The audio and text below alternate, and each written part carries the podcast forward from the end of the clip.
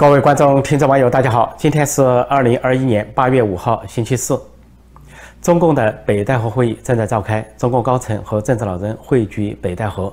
北戴河一带戒备森严，三步一岗，五步一哨，呈现外松内紧的状况。而这次会议呢，因为要讨论二十大，呃，权力重组，因此呢，内容敏感，而且内部争议非常的激烈。那么现在从啊北戴河传出的消息。啊，以及相关的一些媒体的报道显示，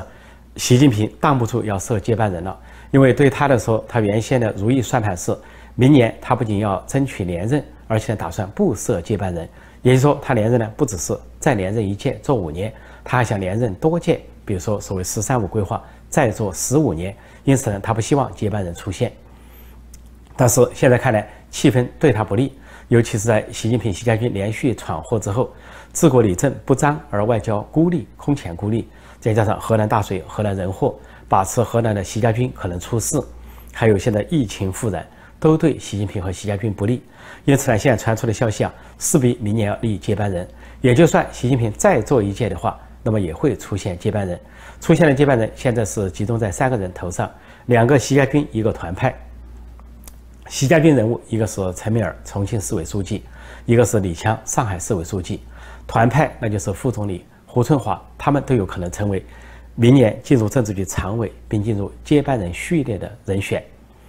那么，另外呢，一个一个清晰媒体呢，也在这方面做了一些说明，说邓小平是结束了领导人终身制，说是名留千古的伟大政治变革。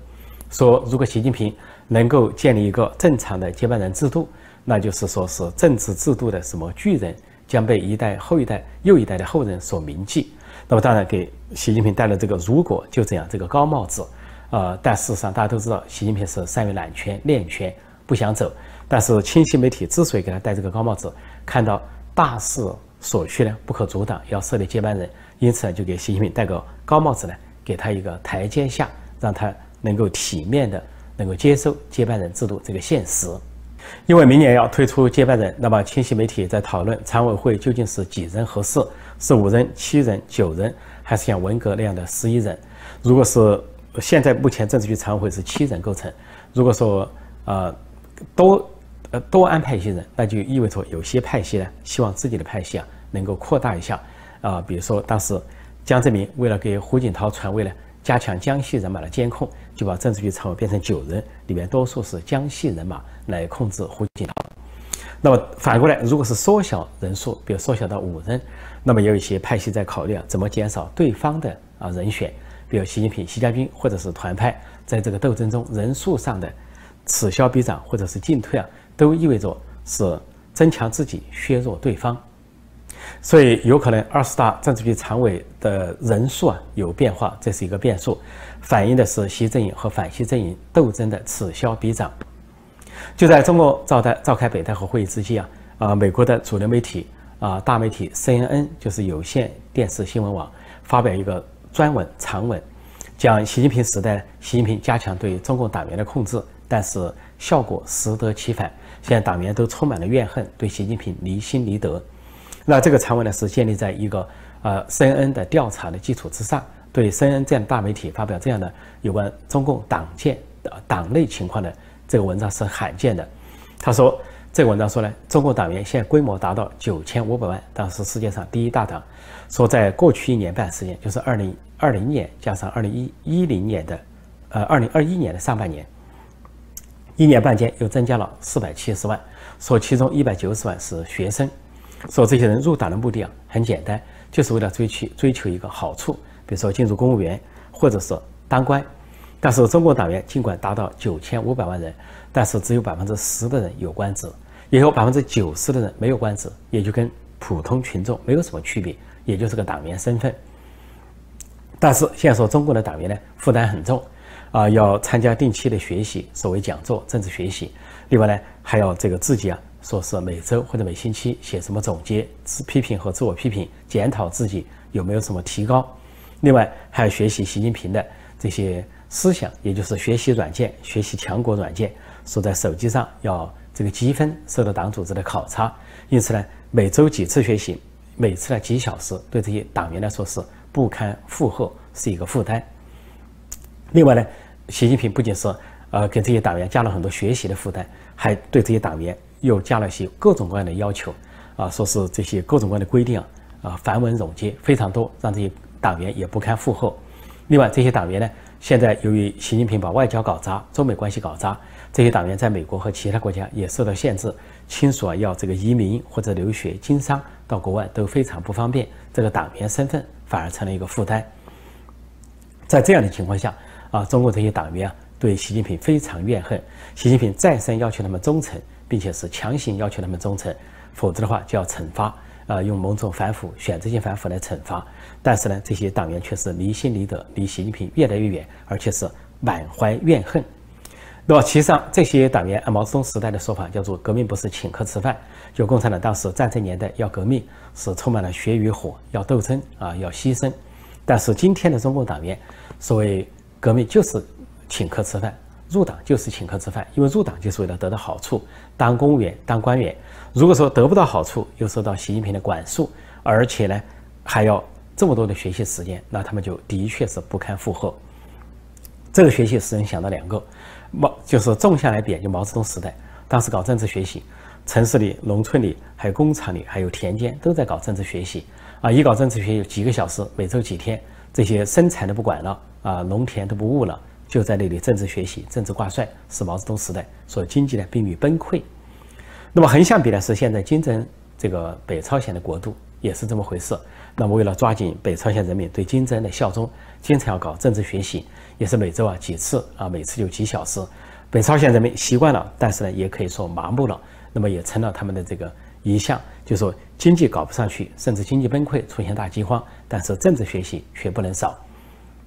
所谓政治学习啊，就是洗脑啊，说的这个不好听就是政治洗脑，那么说的好听一点叫做提高，事实上就是一种思想控制，让他们去啊被迫的效忠。像现在这些中共党员官员啊，一天到晚都是习近平啊，早上听到的是习近平，中午听到的是习近平，晚上周末听到的还是习近平。什么学习强国、学习软件、学习时间。都是一个“习”字，整一个“习”字了得，所以他不怨恨都怪，说在内心呢充满了对习近平的怨恨。说 CNN 就得出一个结论：习近平想抓紧党员，让这些党员有忠诚度，结果效果刚好相反，适得其反。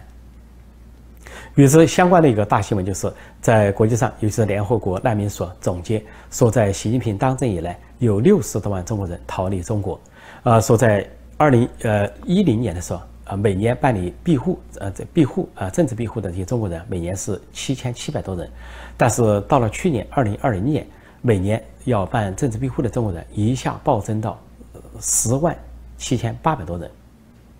就是一下增长了十三倍，而这个增长呢，就是出现在习近平时代。习近平是二零一二年上台，从二零一三年开始呢，各种各样的中国人呢寻求庇护啊，就是暴增。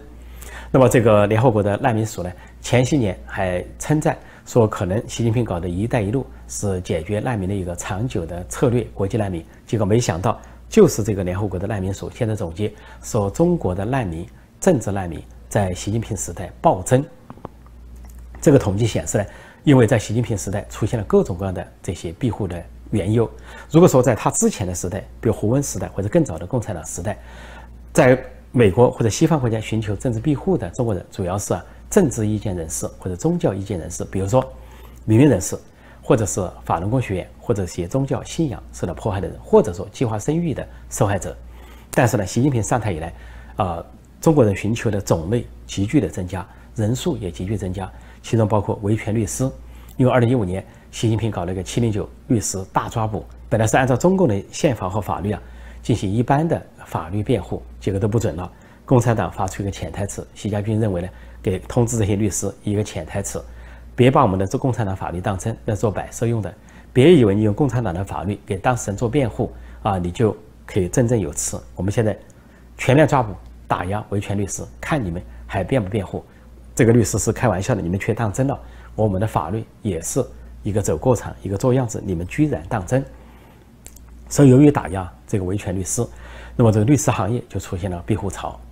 呃，一个。维权群体、维权律师是一个庇护的群体。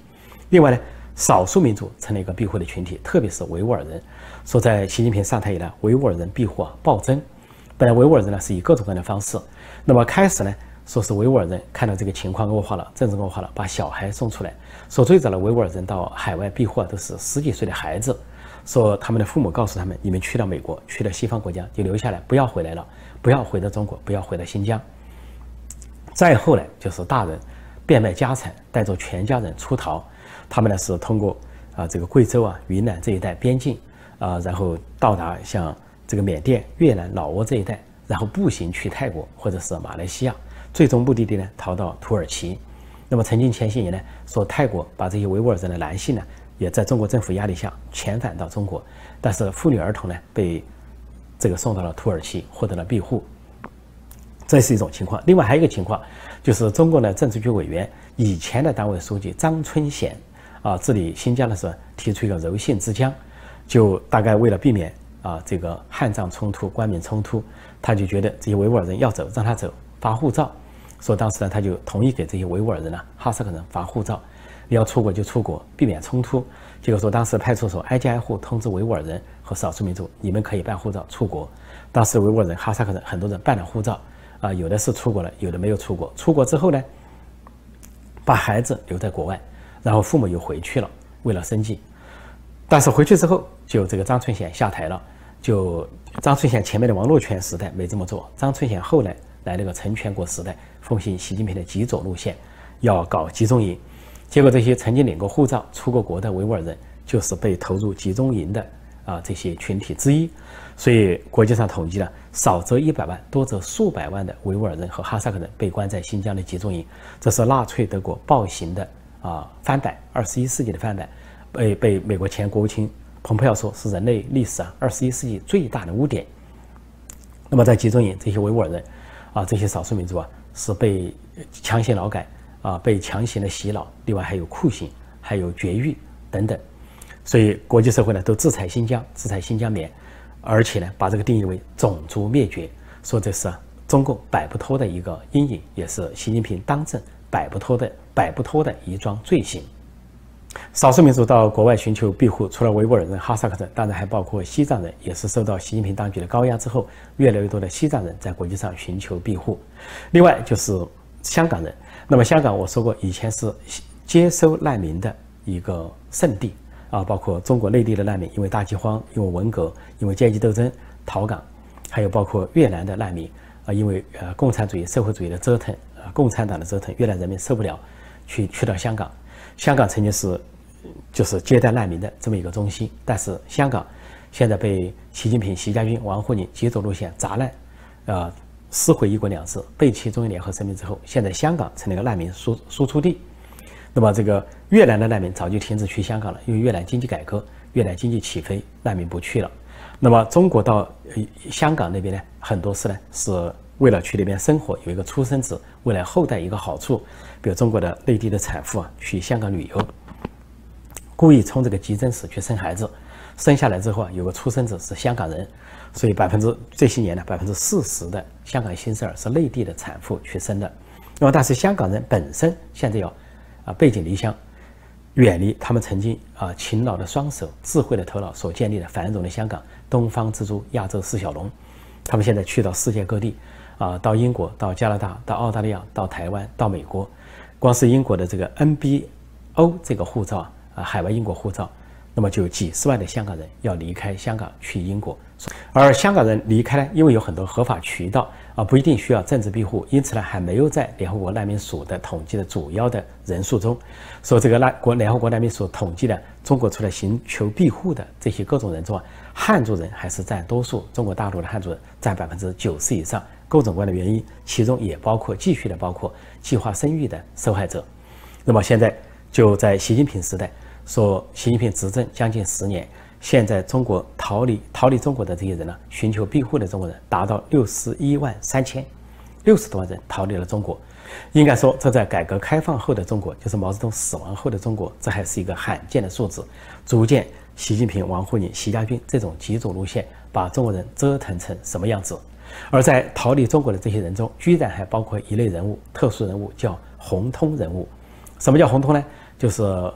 国际刑警组织的红色通缉名单啊，中共提供说他们是贪官污吏啊，逃到了国外，本来呢，说这是中共党内的斗争，是贪官污吏也好，是选择性反腐也好，是权力斗争的牺牲品也好，他们逃到了国外，本来他们这些人呢很难得到政治庇护，但是今年居然他们也可以得到政治庇护，原因就是习近平政权做的太过分，居然派这些国安特务啊跨境去啊追击这些人，